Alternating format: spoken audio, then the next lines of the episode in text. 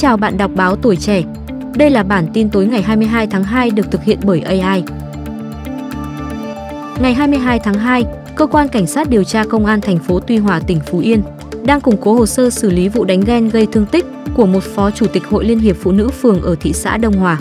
Theo báo cáo của công an, khoảng 12 giờ 30 phút ngày 21 tháng 2, ông Hát là hiệu phó của một trường tiểu học trên địa bàn tỉnh Phú Yên, đi cùng bà Quy cùng 38 tuổi, ngụ thị xã Đông Hòa, đến khách sạn trên đường Nguyễn Du phường 7 thành phố Tuy Hòa, đăng ký nghỉ giờ.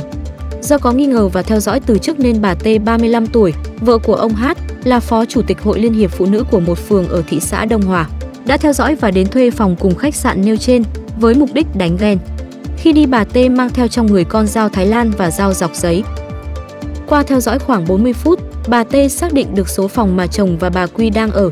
Khi phát hiện ông Hát từ phòng đi ra, bà T cầm dao Thái Lan dọa ông Hát và yêu cầu mở cửa phòng để chụp hình xác nhận việc ở chung phòng với bà Quy để làm bằng chứng khi ra tòa, song ông Hát không thực hiện theo và gạt tay bỏ đi. Lúc này, bà T cầm dao đâm phía sau lưng ông Hát một nhát gây thương tích. Sau đó, bà T đập cửa phòng yêu cầu bà Quy mở cửa. Sau khi mở cửa phòng thì bà T cầm dao khống chế, tra hỏi và dùng dao tấn công bà Quy, làm người phụ nữ này bị thương ở vùng mặt, đầu và tay. Nhận tin báo, cơ quan cảnh sát điều tra công an thành phố Tuy Hòa đã có mặt, khám nghiệm hiện trường để điều tra và xử lý vụ việc.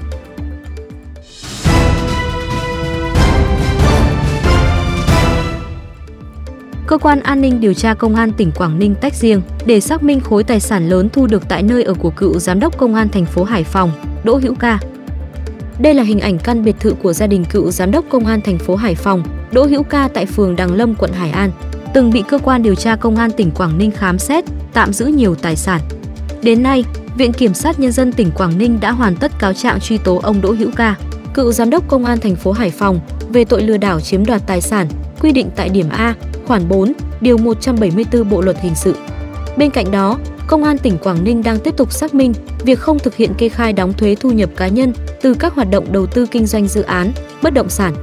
Theo đó, cơ quan điều tra công an tỉnh Quảng Ninh đã khám xét khẩn cấp chỗ ở của ông Ca tại hai địa chỉ gồm số nhà 24 suýt 18 Đê Lê Hồng Phong, tổ dân phố Kiều Sơn, phường Đằng Lâm, quận Hải An và căn nhà tại xã Kênh Giang, huyện Thủy Nguyên, thành phố Hải Phòng. Tại hai nơi này, cơ quan chức năng đã tạm giữ nhiều đồ vật, tài sản là tiền Việt Nam đồng, ngoại tệ, các trang sức, kim loại màu vàng, giấy chứng nhận quyền sử dụng đất, sổ tiết kiệm mang tên Đỗ Hữu Ca cùng vợ là bà L và các cá nhân khác. Tại cơ quan điều tra, bị can Đỗ Hữu Ca cùng vợ là bà L 66 tuổi cho biết số đồ vật, tài sản nói trên có được là nhờ tiết kiệm từ tiền lương. Trong quá trình công tác trong lực lượng công an cũng như của bố mẹ để lại, quà lễ, Tết của các đơn vị và từ việc kinh doanh dự án, bất động sản của hai vợ chồng. Tuy nhiên, nguồn thu từ các hoạt động kinh doanh bất động sản không được hai vợ chồng kê khai thuế thu nhập cá nhân với cơ quan thuế. Ngày 24 tháng 11 năm 2023, cơ quan an ninh điều tra công an tỉnh Quảng Ninh quyết định tách hành vi không kê khai nộp thuế thu nhập của vợ chồng ông Đỗ Hữu Ca cùng toàn bộ đồ vật, tài sản tạm giữ để xác minh, xem xét xử lý sau.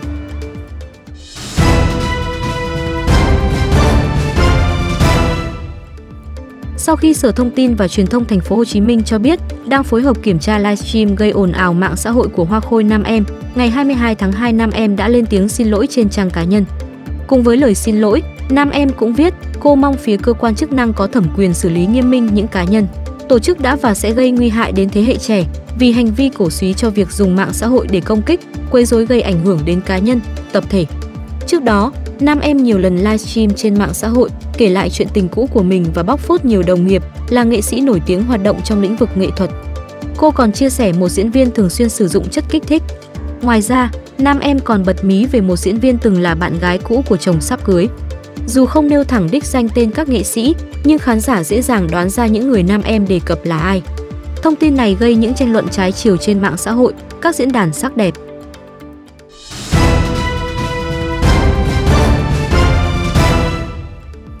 Theo Ban Quản lý Dự án Thăng Long, số xe chạy trên cao tốc Phan Thiết, dầu dây từ ngày 2 đến 18 tháng 2 là khoảng 512.717 lượt. Trong đó nhiều nhất là ngày 13 tháng 2, tức ngày mùng 4 Tết, với khoảng 37.655 lượt xe, cao gấp 2,5 lần so với ngày thường.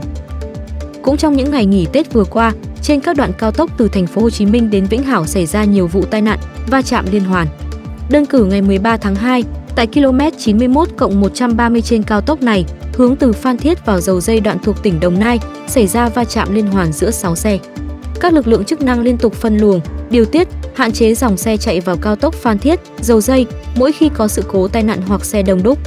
Các chủ đầu tư, nhà thầu dự án cao tốc từ dầu dây đến Vĩnh Hảo phải kêu cứu hai tỉnh Đồng Nai và Bình Thuận vì tình trạng mất trộm các thiết bị điện, dây cáp ngầm tại các nút giao. Theo các chủ đầu tư, tình trạng mất cấp thiết bị điện trên dự án rất lớn. Tại dự án cao tốc Phan Thiết, dầu dây, nhiều đường dây cáp ngầm để chiếu sáng bị mất trộm, trị giá khoảng 7,5 tỷ đồng. Còn dự án Vĩnh Hảo, Phan Thiết có nhiều nút giao, không thể kịp chiếu sáng dịp Tết vừa qua cũng vì mất trộm dây cáp ngầm, nhà thầu không kịp xoay sở. Hai địa phương đã yêu cầu các lực lượng chức năng vào cuộc, phối hợp với các chủ đầu tư làm rõ.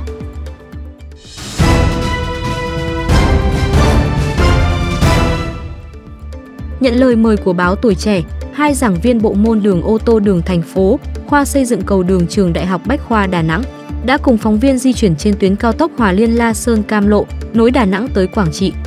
Tuyến đường cao tốc này dài 164 km, mới hoàn thành giai đoạn 1 được thiết kế mỗi bên một làn đường và chưa có giải phân cách. Tại đoạn Hòa Liên, La Sơn, dù chưa có giải phân cách, nhưng cảm giác lái xe mang đến khá an toàn do giải đất hai bên lề đường được đắp rất rộng. Trong tình huống khẩn cấp xe có thể tấp lề thoải mái. Theo ghi nhận, hệ thống cảnh báo trên tuyến đường này khá hoàn chỉnh, các chỉ dẫn đầy đủ suốt dọc đường. Tuy nhiên do hiện nay trên tuyến đường này vẫn chưa có hệ thống giám sát, nên phóng viên đã ghi nhận khá nhiều tình huống xe lấn vạch liền, vượt ẩu bất chấp quy định. Trở lại với nơi xảy ra vụ tai nạn ngày 18 tháng 2 vừa qua, ở nút nhập làn từ huyện Phong Điền tỉnh Thừa Thiên Huế lên cao tốc La Sơn Cam Lộ, việc chỉ dẫn, thông báo khi kết thúc điểm vượt khá cụ thể. Tuy nhiên nếu di chuyển với tốc độ tối đa trên cao tốc, tại đoạn nhập 3 làn nhập 1 ở các nút ra vào sẽ đến trong tích tắc. Các vị trí nút cổ chai này cũng được nhận định nhiều nguy cơ nếu các lái xe không đảm bảo khoảng cách an toàn khi vượt. Phó giáo sư tiến sĩ Phạm Ngọc Phương, trưởng bộ môn đường ô tô đường thành phố khoa xây dựng cầu đường trường Đại học Bách khoa Đà Nẵng, khuyên cáo các lái xe trước khi muốn vượt cần tuân thủ tầm nhìn vượt xe trước khi vượt. Việc này để đảm bảo an toàn trở về làn đường cũ sau khi vượt xe. Tầm nhìn vượt xe có thể hiểu thông thường khoảng 6 lần tốc độ thiết kế. Ví dụ tốc độ thiết kế 80 km/h mà muốn vượt, cần đảm bảo tầm nhìn rõ phía trước hơn 480 m hoặc thậm chí cao hơn.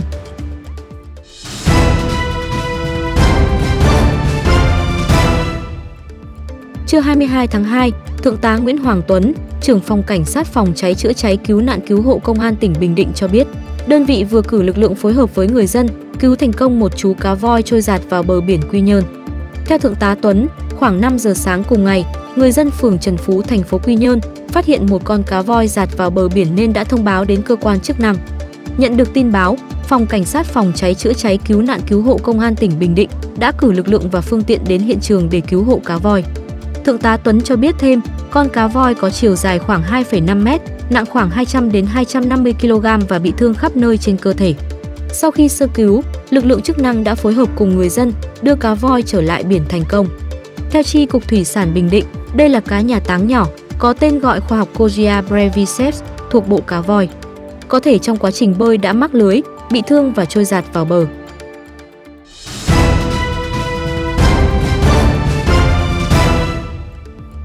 Ghi nhận trong sáng 22 tháng 2, tại cổng thu phí gửi xe ô tô của Phủ Tây Hồ, với những xe đủ điều kiện, khi xe đi qua trạm, barrier sẽ tự động mở và hệ thống sẽ trừ tiền của chủ xe trong ví VETC. Việc thu phí gửi xe không dừng tại Phủ Tây Hồ nhận được sự ủng hộ tích cực của người dân. Tuy nhiên, không phải tất cả xe ô tô đã dán thẻ VETC đều được thu phí không dừng. Theo nhân viên của VETC trực tại điểm thu phí Phủ Tây Hồ, khách hàng phải nâng cấp ví trong ứng dụng VETC thì hệ thống mới tự động trừ tiền. Nếu chưa nâng cấp ví điện tử trong ứng dụng, người dân vẫn phải quét mã QR ngân hàng để thanh toán thì barrier mới tự động mở. Hệ thống sẽ không tự động trừ tiền trong tài khoản tham gia giao thông VETC như khi đi qua trạm BOT, bởi đây là thu phí gửi xe, chứ không phải thu phí đường bộ. Được biết 100% người dân khi đi lễ phủ Tây Hồ phải thanh toán phí gửi xe không tiền mặt. Bà Bùi Thị Lan Phương, Phó Chủ tịch Ủy ban Nhân dân quận Tây Hồ cho biết, việc thu phí gửi xe không dừng, không tiền mặt đang được quận áp dụng thí điểm tại phủ Tây Hồ để phục vụ người dân trong dịp Tết. Trong năm 2024, quận sẽ nghiên cứu áp dụng việc thu phí gửi xe không tiền mặt tại tất cả các khu vui chơi, tuyến phố. Cảm ơn quý vị đã nghe bản tin tối của báo Tuổi Trẻ. Xin chào và hẹn gặp lại!